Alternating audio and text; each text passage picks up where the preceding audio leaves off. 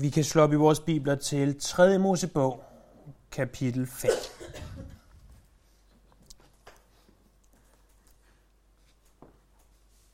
Som vi måske husker, så er 3. Mosebog en bog, hvis overvejende tema er hellighed.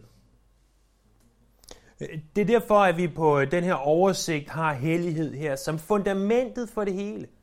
De første 17 kapitler beskæftiger sig med vejen til Gud, og øh, de resterende 10 kapitler med vandringen med Gud. Af de her første 17 kapitler, der befinder vi os stadigvæk i den første afdeling, der handler om offrene, kapitel 1-7. Og vi kommer i dag til kapitel 5, som er der, hvor vi får gennemgået de to sidste ofre. Det vil sige, i kapitel 1 så vi på brandofferet, kapitel 2 på afgrødeofferet, kapitel 3 fredsofferet, kapitel 4 begyndte vi syndeofferet, det afslutter vi i dag i kapitel 5, men vi ser også på skyldofferet. Så de her fem ofre, de er altså i de første fem kapitler omtalt fra kapitel 6 og 7. Øh, der hører vi noget om præsternes syn på de her ofre. Og, og hvad de skal gøre.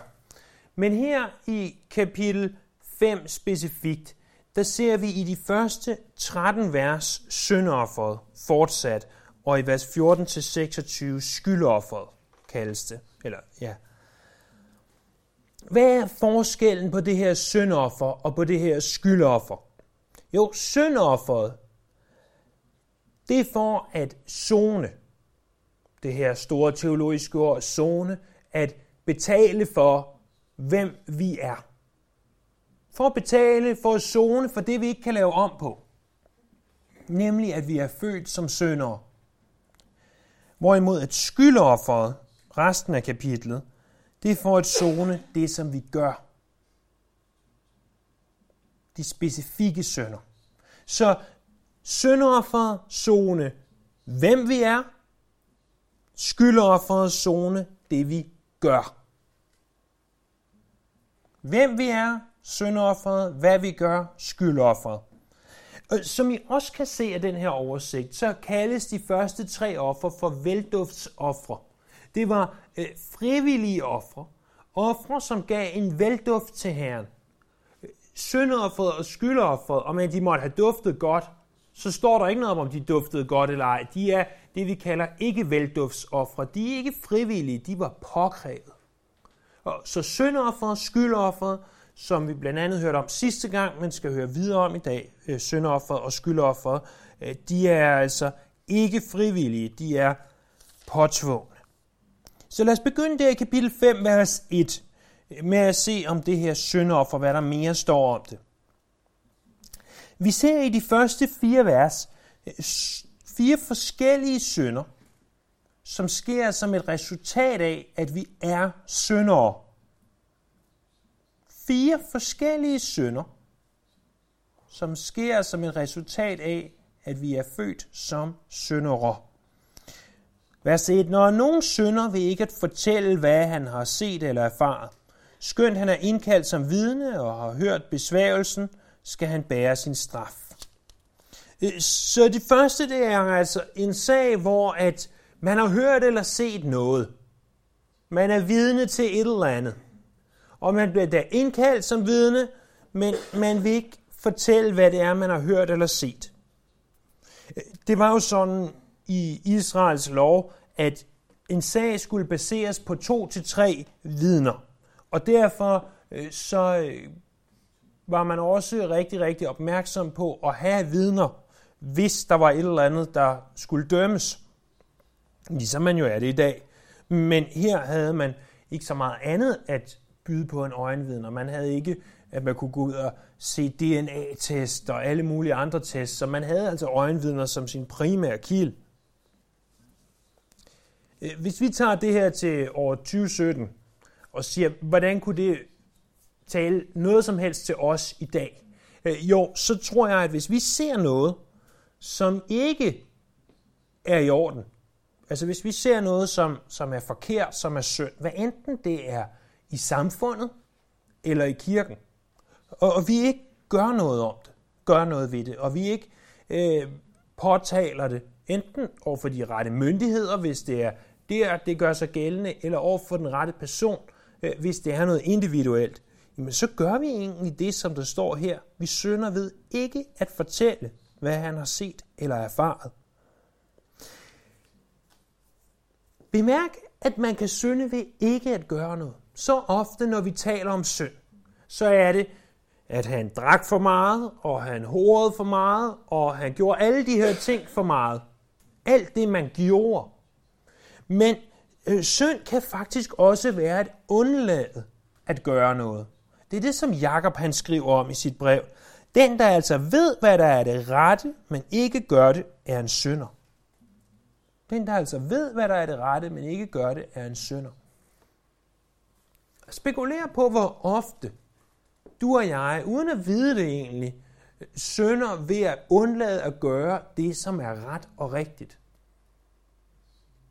Ved at hjælpe de, som har behov for det. Ved at øh, sige noget til de, der har behov for at få sagt noget til dem.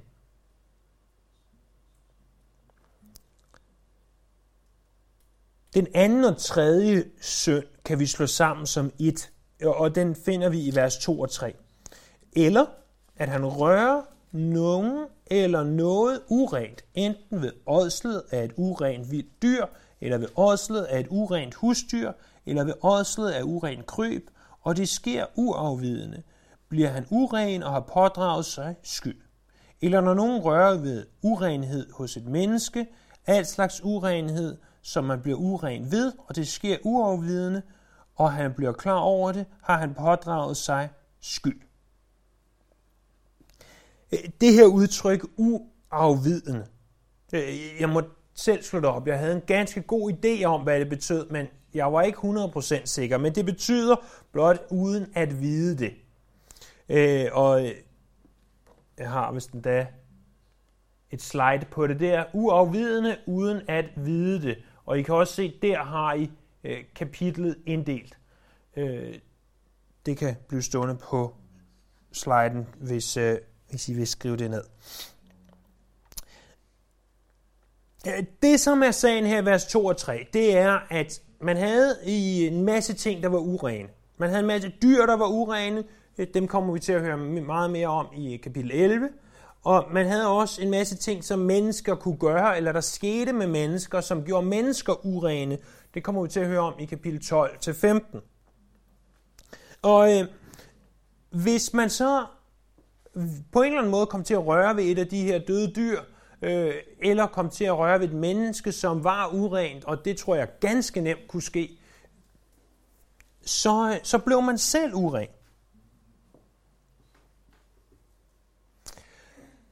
Og efter Jesus er det jo ikke sådan, at vi går rundt og bliver urene, fordi at vi rører ved en person, som efter gammeltestamentlig lov er uren. Men jeg tror tit, det der sker, det er, at vi ikke indser, at vi lever i en verden, der gør alt for, i den grad det nu må betyde at være uren i nytestamentlig forstand, at gøre os uren. Øh, med andre ord, vi lever som kristne. Vi er renset ved Jesu blod. Men der er stadigvæk ting i den her verden, der kan påvirke os. Og man behøver ikke meget andet end at komme gående ned ad gaden og se den første reklame med et busstoppested. Øh, eller tænde sit fjernsyn. Eller kom på arbejde og høre øh, det første ord, der kommer ud af munden på kollegaerne. Ja, ingen af de ting kan være med til at trække os væk fra her. Dengang i det forrige årtusind, da jeg gik i gymnasiet, Øh, det var vidderligt i det forrige årtusind. Så, øh, der var en ganske ny kristen. Og øh, der var en masse ting, jeg ikke gjorde i gymnasiet, øh, som alle de andre gjorde. Det undrede de sig naturligvis over. Men alligevel, var der en ting, der skræmmede mig. Det var, at, at nogle af de her sådan, jeg ved ikke, om de var populære knægte eller drenge, men de var i hvert fald højt råbende. Øhm, de havde en, en vis jargon. Og det var ikke engang, fordi den var, den var ikke sjofel, øh, den var ikke, øh, som jeg husker det i hvert fald, øh, specielt blasfemisk eller noget andet. Det var bare sådan en speciel måde at tale på. Sådan specielle ting, de sagde, forskellige vendinger osv. Jeg husker stadigvæk, at der i gymnasietiden, så smittede det af på en.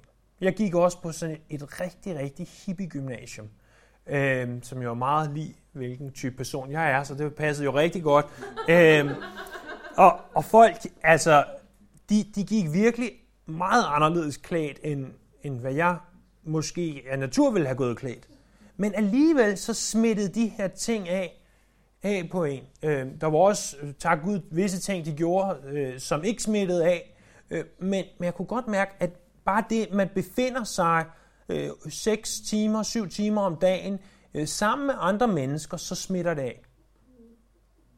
Og, og forestil jer nu, øh, at vi alle sammen arbejdende, øh, mere eller mindre, og, og vi er sammen med vores kollegaer mange, mange timer om dagen. Og, og det smitter af.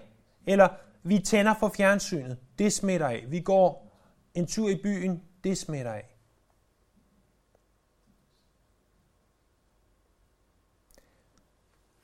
Der er masser og masser, der påvirker os, endda uden vi er klar over det. Skridt for skridt. Og det er det, som det her taler om. At du kommer til øh, at gå på gaden ved siden af en og strejfe personen, og den person måske var uren og burde være blevet hjemme ifølge jødisk lov, og det vi snakker om her. Men det blev han eller hun ikke. Og, og så bliver du uren. Det er ikke meget anderledes end det, vi oplever, at, at de her ting påvirker os. Vi er stadigvæk frelste. Øh, Gud ser stadigvæk på samme måde på os, uanset om, om vi gør de her ting eller ej. Men det påvirker stadigvæk vores fællesskab med Gud i en eller anden retning. Øhm, den fjerde og sidste af de her sønder, altså den første var vers 1, de næste to var 2 og 3, vi slog dem sammen som en, altså røre ved noget urent. Og så den fjerde finder vi i vers 4. Eller når nogen uoverlagt svæver på at gøre noget, noget godt eller ondt. I alle de tilfælde, hvor et menneske svæver uoverlagt, og det sker uafvidende, og han bliver klar over det, har han i et hvert tilfælde pådraget så skyld.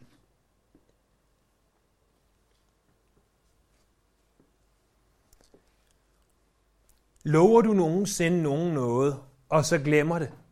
Hvis der er en ting, vi som kristne ofte lover mennesker, man glemmer, det er, jeg skal nok bede for dig. Jeg, jeg beder for dig. Jeg lover det. Og, og så glemmer vi det. Jeg kender mange kristne, der, der nærmest, hvis de lover at, at bede for nogen, så gør de det her og nu, fordi ellers så ved de, at de glemmer det. Det er inklusiv mig selv, øh, at jeg prøver at gøre det til en praksis, fordi jeg ved godt, at så sker der en masse, og, og så glemmer vi det. Men det kan også bare være at love nogen, at jeg er der på det tidspunkt, eller øh, jeg gør det her, eller øh, alle de her ting, at love nogen noget, som du ikke holder. Det kan også være de her klassiske nytårsforsætter. Gud, fra den 1. januar, vi sidder, lad os sige, den 28. december, og så siger vi fra 1. januar, det undrer mig altid, at, at hvis vi beslutter os den 28. Hvorfor i alverden skal vi så ikke den 29., 30. og 31. gøre noget ved det? Hvorfor er det først den 1. januar? Øh, øh, sige, derfra, så vil jeg hver dag læse min bibel og bede i tre timer om dagen. Øh, måske lidt ambitiøst øh, nytårsforsæt, men i noget i den stil. I hørte jo nok joken der omkring nytår, der var nogen, der havde skrevet med, at øh, der var en bibel, den glædede sig så meget til at blive læst de første, var det 14 dage i januar. Den havde ikke været læst hele året, og måske i år nåede den helt ind i anden Mosebog, sad den og håbede, den her bibel. Øhm, noget vi også ofte gør, hvor vi lover noget, uden egentlig måske at tænke over det, det er, når vi synger. Øh, det er ikke, fordi I ikke skal synge med på sangene. Øh, men jeg vil godt have, at vi tænker over, hvad det er, vi synger. Nu har vi her øh, hos, i, i vores lille menighed ikke for vane at synge de måske sange, hvor vi lover mest muligt. Øh, og det er nok, fordi vi måske er, er temmelig realistiske det meste af tiden, og vi ved godt, at, at det er ikke alt det her, vi kan gøre, men, men der er også indimellem, vi stadigvæk synger ting, hvor jeg tænker. Mm. er du virkelig alt, jeg lever efter, som vi næsten lige har siddet og sunget? Er du virkelig den eneste øh, luft, der skal være i mine lunger? Er, er du den selveste, den luft, jeg, jeg øh, trækker ned i mine lunger? Og hvis vi ikke mener det, jeg siger ikke, at det nødvendigvis er sådan, men hvis du ikke mener, at det er det, du gerne vil i det mindste, så er det i hvert fald en løgn. Hvis man bare sidder og synger med, fordi man synes, det lyder knald godt, eller fordi at man ikke tænker over, hvad det er, man laver, så er det jo rent faktisk at sige noget, der ikke passer. Og det er jo ikke fordi, at vi aldrig må love nogen noget, eller love Gud noget. Vi, vi kan sagtens sige til Gud, Gud, med alt hvad jeg har, I må være gerne fra på mandag, den samme dag alle slankekur begynder, øh, fra på mandag, eller fra i morgen, vil jeg gerne leve mit liv bedre. Med din kraft. Og så kan det godt være, at vi fejler. Der er ikke noget i vejen med at love ting. Men vi skal i hvert fald mene det som et minimum. Der er heller ikke noget i vejen med at love andre noget og sige, at jamen, jeg kommer til bibelstudie på onsdag. Så kan det godt være, at der kommer noget i vejen. Eller at sige, hvis jeg kan, så kommer jeg til bibelstudie. Øh, det, det, som er, er vigtigt her, det er, at vi er mennesker, om hvem det kan sige sig, at vores ja er et ja, og et nej er et nej, som Jesus udtrykte. Mennesker, hvem der er til at stole på. Så de her fire ting, der nævnes her, altså først, at, øh, at vi har set noget, og som vi ikke øh, fortæller videre, altså som skal fortælles videre, øh, at vi ikke gør noget ved de ting, vi har set. Dernæst urenhed, gange to. Og, og der til sidst, altså at vi lover noget, uden at egentlig overholde det. De fire ting er alt sammen resultater af, at vi er født som sønder. Det er noget, vi egentlig ikke i, i os selv kan lave om på, uden at det var for Jesus. Men hvad skulle de gøre ved det dengang for 3600, 3500 år siden? Øh, Eovas 5 fortæller os noget om det. Sker det, at nogen pådrager sig skyld i et af disse tilfælde, skal han bekende den synd, han har begået. Han skal bringe sit skyldoffer til Herren for den synd, han har begået, et hunddyr fra småkvædet, enten et får eller ged som syndoffer. På den måde skaffer præsten ham soning for hans synd. Selvom vi befinder os i en del af 3. Mosebog, der fokuserer på ofre, så bemærk, hvordan syndsbekendelse understreges og prioriteres her. Du kan komme med al verdens bukke og tyre og vædder og får og småkvæg og alt muligt andet. Men hvis du ikke mener det i dit hjerte, ja, for så at sige det som det er, så er det spild af godt kød. Øh, det, det er simpelthen for tåbeligt, hvis du ikke oprigtigt mener det i dit hjerte. Øh, der er nødt til først at være syndsbekendelse, før der kan være syndstilgivelse. Øh, sagt med de udtryk, vi kender. Du kan give alle dine penge til kirken. Øh, du kan løfte dine hænder lige så højt under lovsangen, så at alle kan se din mavebluse. Og øh, du kan læse din bibel, til den falder i laser. Men hvis du ikke har omvendt dig til Herren, hvis du ikke først har givet dit liv til Herren, og, og hvis du ikke mener det, du gør, at rent hjerten, så er alt det her ligegyldigt. Det at bekende vores synd. Øh, det betyder, at vi siger det samme om vores synd, som Gud gør. At vi siger, at synd er noget, vi ikke vil røre ved. Synd er noget øh, forfærdeligt. Synd er noget, som adskiller os fra Gud. Det er, at vi siger det samme. Men ikke bare skulle de bekende deres synd, de skulle også komme med et offer. Det nævnes her både som et skyldoffer og et syndoffer. Vi formoder, at grund til, at det kaldes et skyldoffer her, er fordi, at det er en slags bøde, om I vil, i situationstegn, for det, som man har gjort. Og det her offer, det kunne tages som et hunddyr for småkvædet, enten en får eller en ged, og således blev der skaffet soning, altså der var tilgivelse, når man gjorde det her. Så man havde altså nu anerkendt, jeg er født en synder, jeg gør de her ting, øh, og man skaffer soning på den her måde. Vers 7. Hvis han ikke har råd til et får, skal han bringe to turtelduer eller to dueunger til herren som skyldoffer for den synd, han har begået. Den ene som syndoffer, og den anden som brandoffer. Han skal bringe dem til præsten, som først skal ofre den, og han skal bringe som syndoffer, og han skal knibe dens hoved af oven for nakken, uden at rive det helt af. Og han skal stænke noget af syndofferets blod på alterets side, men resten af blodet skal presses ud ved alterets sokkel. Det er et syndoffer. Den anden skal han bringe som brandoffer i overensstemmelse med forordningen. På den måde skaffer præsten ham soning for den synd, han har begået, så han får tilgivelse. Der taler om to typer af duer. Jeg har været inde og google. De her to typer af duer. Øh, den ene, det er øh, turtelduen, som øh, på latin hedder noget i retning af Stritopelia turtur i øverste venstre hjørne. En turteldue, den anden er en, det vi vil kalde en almindelig due, sådan en, som nogen sparker til på visse gårdspladser, også på latin kaldet en columba. Ikke at det har nogen som helst betydning øh, for det, vi skal se på. Men, men det, der faktisk er mere interessant, det er, at den her due, den har et hebraisk navn, eller hedder noget andet på hebraisk. Nogle af jer, der ved hvad? Elisabeth, ved du hvad det er? Du burde vide det, Elisabeth. Din første fødte søns navn. Ja, en Jonas. Øh, det er simpelthen en Jonas. Øh, så, øh, så blev vi så kloge. Der skulle tages to duer, og om, om, det lige, om duerne lige nøjagtigt så sådan her ud, eller om de så lidt anderledes ud. Og det betyder ikke voldsomt meget. Det er ikke det, der er pointen her.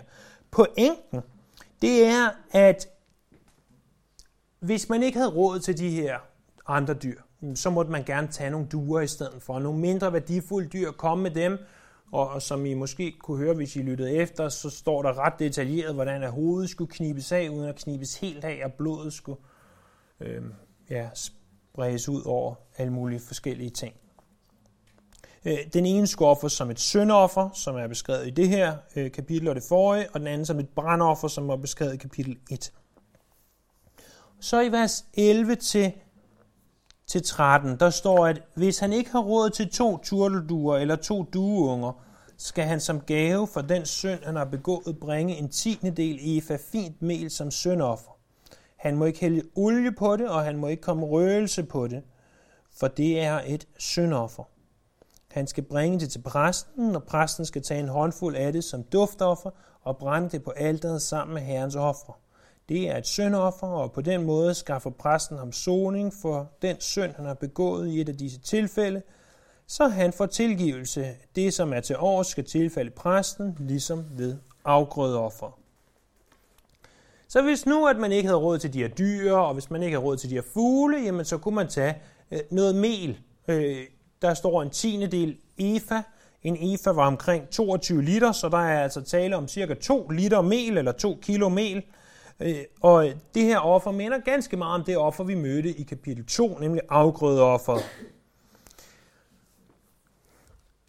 Det, som jeg tror, vi skal, vi skal fokusere på her, det er, at, at din økonomi, eller kan jeg sige, din intellektuelle formåen, skal ikke være en undskyldning for, om, om du kan bekende din synd. Vi skal alle sammen have muligheden for at bekende vores synd, uanset hvordan vi er begavet. Og selvom der ikke her i vers 11-13 er tale om blod, øh, så tror jeg, vi skal forstå det her som en erstatning for blod. Øh, fordi at Hebræerbrevet kapitel 9, vers 22 fortæller os, at der er ingen tilgivelse, der finder sted, uden at der udbydes blod. Og at Jesu forsonende værk på korset, den findes ikke i et hunddyr, eller i duer, eller i mel, men den findes kun i ham. Kun på det, han gjorde på korset for os.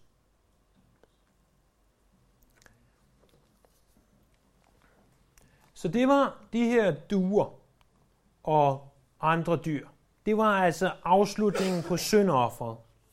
Øh, vi kommer så i vers 14 og helt ned til øh, vers 26 til skyldoffer. Hvis nu du sidder med en engelsk bibel og tænker, jeg har ikke 26 vers i min bibel, hvad er det for en kætterisk bibel, de bruger på dansk? Øh, så er det fordi, at, at man i den danske bibel har valgt at lægge sig op af, hvordan vers- og kapitelinddeling er i den hebraisk, standard hebraiske bibel, og at man ikke har, har valgt at bruge den, øh, ja, den måde, som man på et eller andet tidspunkt i historien har valgt at inddele den engelske bibel på. Øh, og det er jo selvfølgelig en smule forvirrende, men vi går altså helt ned fra kapitel 15, øh, kapitel 5, vers 14 til vers 26. Og det er altså det her skyldoffer, som kan inddeles i to, vers 14-19, troløshed imod herren, og vers 20-26, troløshed imod mennesker. Skyldofferet hedder på hebraisk asham. Det betyder øh, ja, noget i retningen af skyld. Det kunne også oversættes som et reparationsoffer. Øh, lidt sådan vanskeligt ord at føre af, lyder måske ikke så godt reparationsoffer, men det er det, det er. Det er et skyldoffer, et reparationsoffer, det reparerer noget. Først ser vi i vers 14-19, at den her troløshed, den her øh, synd, der er imod Gud. Vers 14. Herren talte til Moses og sagde, da nogen i troløshed, men uforsætteligt forsynder sig mod Herrens helligave, skal han bringe sit skyldoffer til Herren. Det skal være en lydefri væder fra småkvædet som skyldoffer, taxeret i sølvsjekel efter helligdommens vægt. Det er helligaverne, som han har forsyndet sig mod. Skal han erstatte med tillæg af en femtedel, og han skal give det til præsten, og præsten skal skaffe ham soning, men skyldoffervederen, med skyldoffervederen, så han får tilgivelse.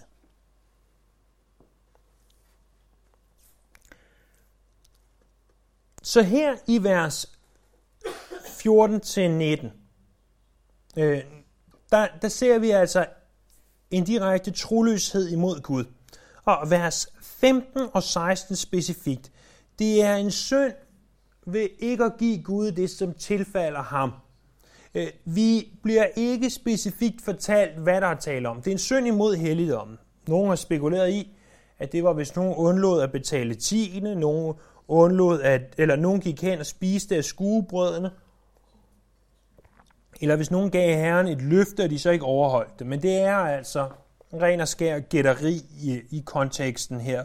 Ikke dårlig gætteri, men alt andet lige gætteri.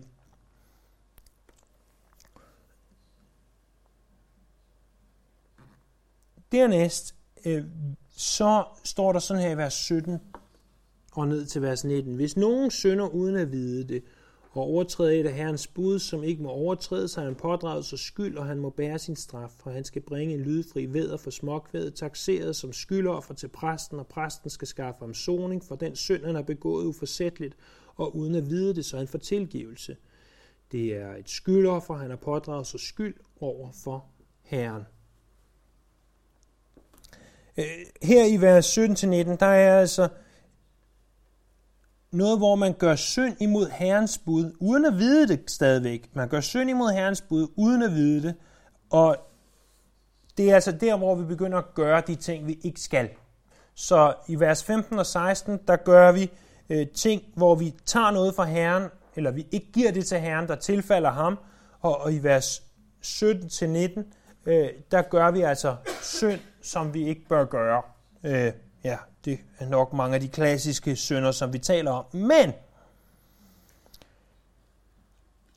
i de her ofre, eller i, den, i de her sønder, undskyld, der forsager man en eller anden form for skade og tab, enten imod Gud eller mennesker, ved at udvise en eller anden troløshed. Og så, øh, så er der altså et eller andet, der er blevet ødelagt. Og hvis der er det, så står der, at så kommer man med sin vædder, og så bagefter så erstatter man det, man har ødelagt, og lægger 20%, altså med tillæg af en femtedel oveni.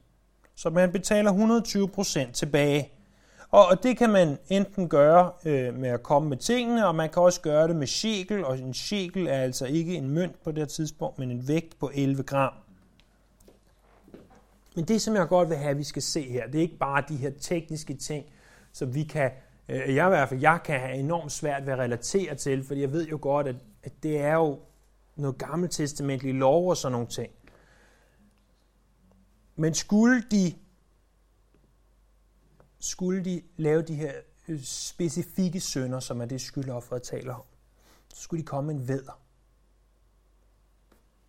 Jeg vil godt have, at I bemærker en ting. Der står ikke her, at hvis du synder imod Herrens helliggaver, så skal du komme med en tyr. Øh, og hvis du synder øh, ved de her, ved at gøre ting, du ikke må gøre, vers 17-19, så skal du kun komme med en lille bitte gedekid. Nå, der står i begge tilfælde, og også i det næste og tredje og sidste tilfælde, når du synder imod mennesker, så skal du komme med en vædder. Er det ikke interessant, at uanset hvad den specifikke synd er, så var betalingen eller offeret den samme, nemlig en vædder. Selvfølgelig ved jeg godt, at man kan få vædre af forskellig værdi, men en vædder ikke desto mindre.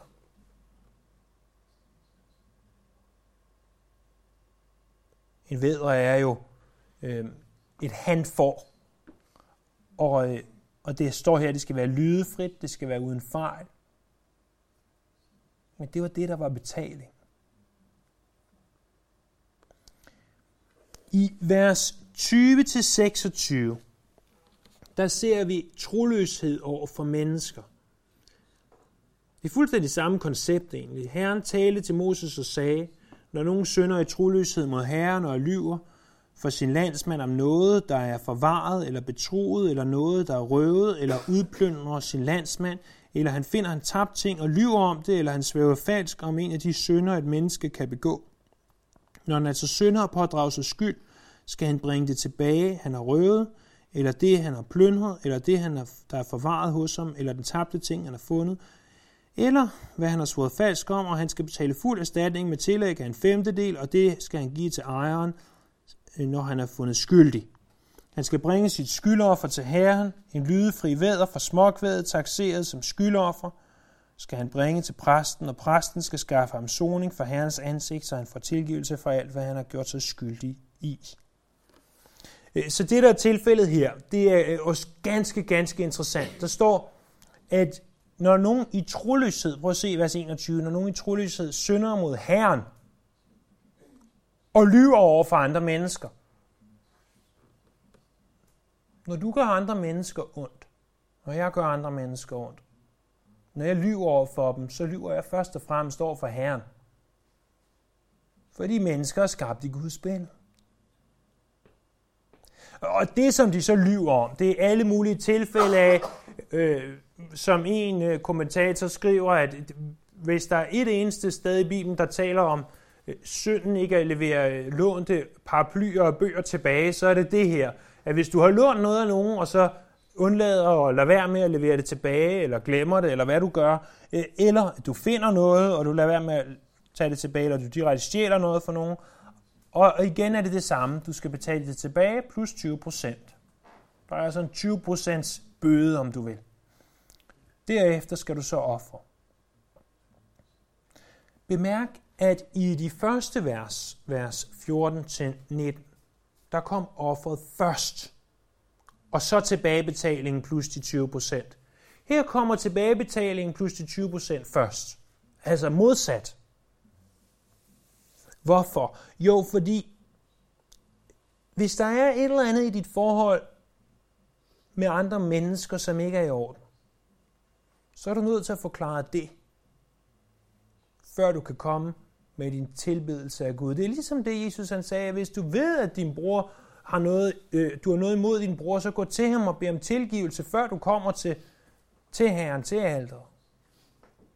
Og og jeg håber og tror på, at du i din samvittighed også føler det samme. At, at hvis der er et eller andet i, for, i dit forhold til andre mennesker, som ikke er der, hvor det bør være, at så må du gå til den person og, og få repareret dit forhold, før du så kan fortsætte med din tilbedelse af Herren. Det er igen vederen, der skal offres. Husk nu, at syndofferet, det første vi hørte om, det var fordi man er født som en synder. Men ikke alle syndere har samme midler. Derfor så blev der givet forskellige smådyr og duer og mel. Men hvis du ønsker at begå specifikke synder, ligesom her, selvom du ikke engang ved, du gør det, så er det altså en vædder hver gang. Og, og det som, det som næsten overvælder mig, det her tænk på, hvor mange vædder jeg vil være nødt til at have gående rundt i min have, bare som sikkerhed, hvis jeg levede på Gamle Testament i tid.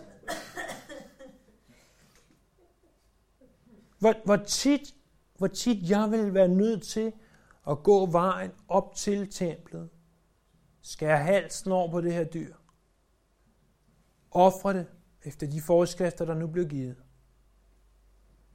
Sige, Herre, jeg er kommet, det er kommet til min opmærksomhed, at jeg igen har syndet øh, specifikke synder. Her har du en ved.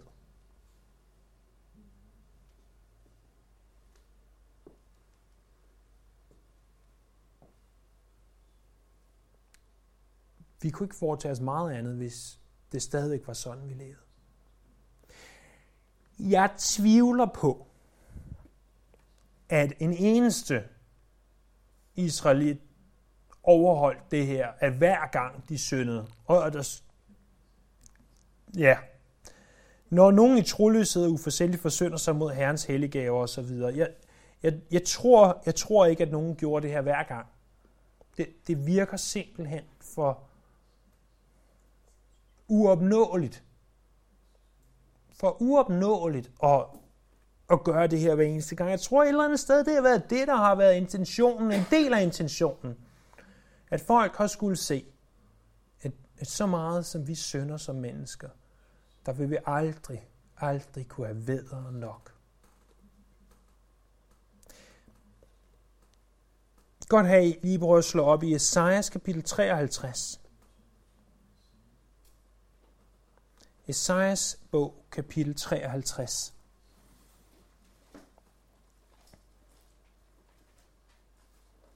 Og vers 10.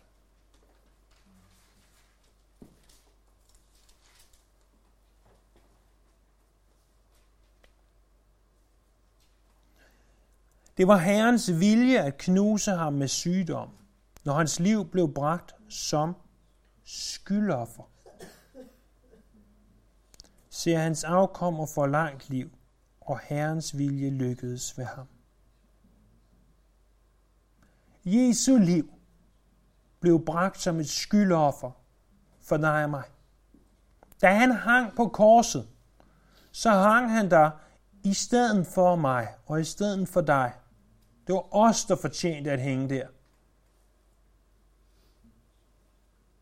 Men samtidig, så betaler han prisen. Erstatningen plus de 20 procent. Samtidig er han væderen, der bliver offret som et skyldoffer. Således, at selv dine specifikke synder er der tilgivelse for. Og en ting, der er, det er i det gamle testamente, når der i loven tales om tilgivelse for synd, så er det ikke, at hvis du øh, går ud i direkte øh, øh, og råber Gud op i ansigtet og siger, jeg hader dig, og, og du er forfærdelig, og jeg vil hellere dyrke andre afguder. Nej, det der egentlig tales om om tilgivelse for i blandt andet 3. Mosebog, det er den, hvor du langsomt glider ind i noget synd, og du måske dårligt nok er klar over det. Men i Jesus er der tilgivelse for alt synd.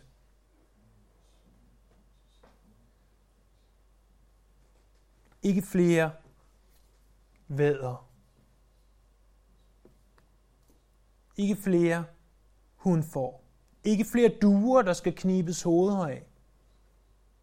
Ikke mere mel, der skal ofres som et afgrødeoffer.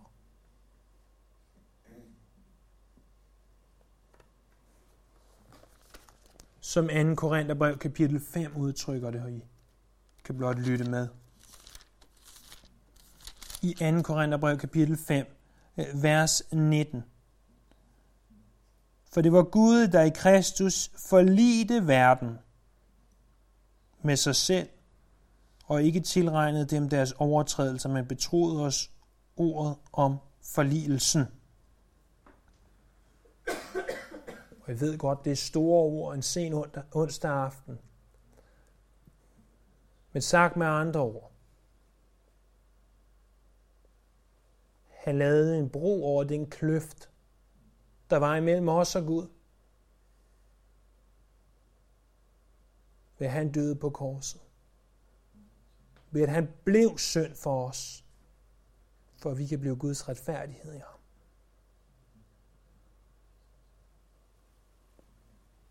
Ikke længere ved blodet af bukke og tyre, men ved hans dyrebare blod. Når vi fortsætter næste gang i 3. Mosebog, så kommer vi til kapitel 6. Og, og det er der, hvor vi, vi begynder at tage hul på, hvor præsterne, hvad de skulle gøre i forhold til de her ofre. Det beskæftiger vi os med i de næste to kapitler af 3. Mosebog. Lad os bede sammen. Herre, hvor er det stærkt, at du døde. Ikke bare for vores arvesynd, men selv for vores specifikke synder. Og må vi tilbede dig dagen lang. Vi ærer dig, almægtige Herre. Amen.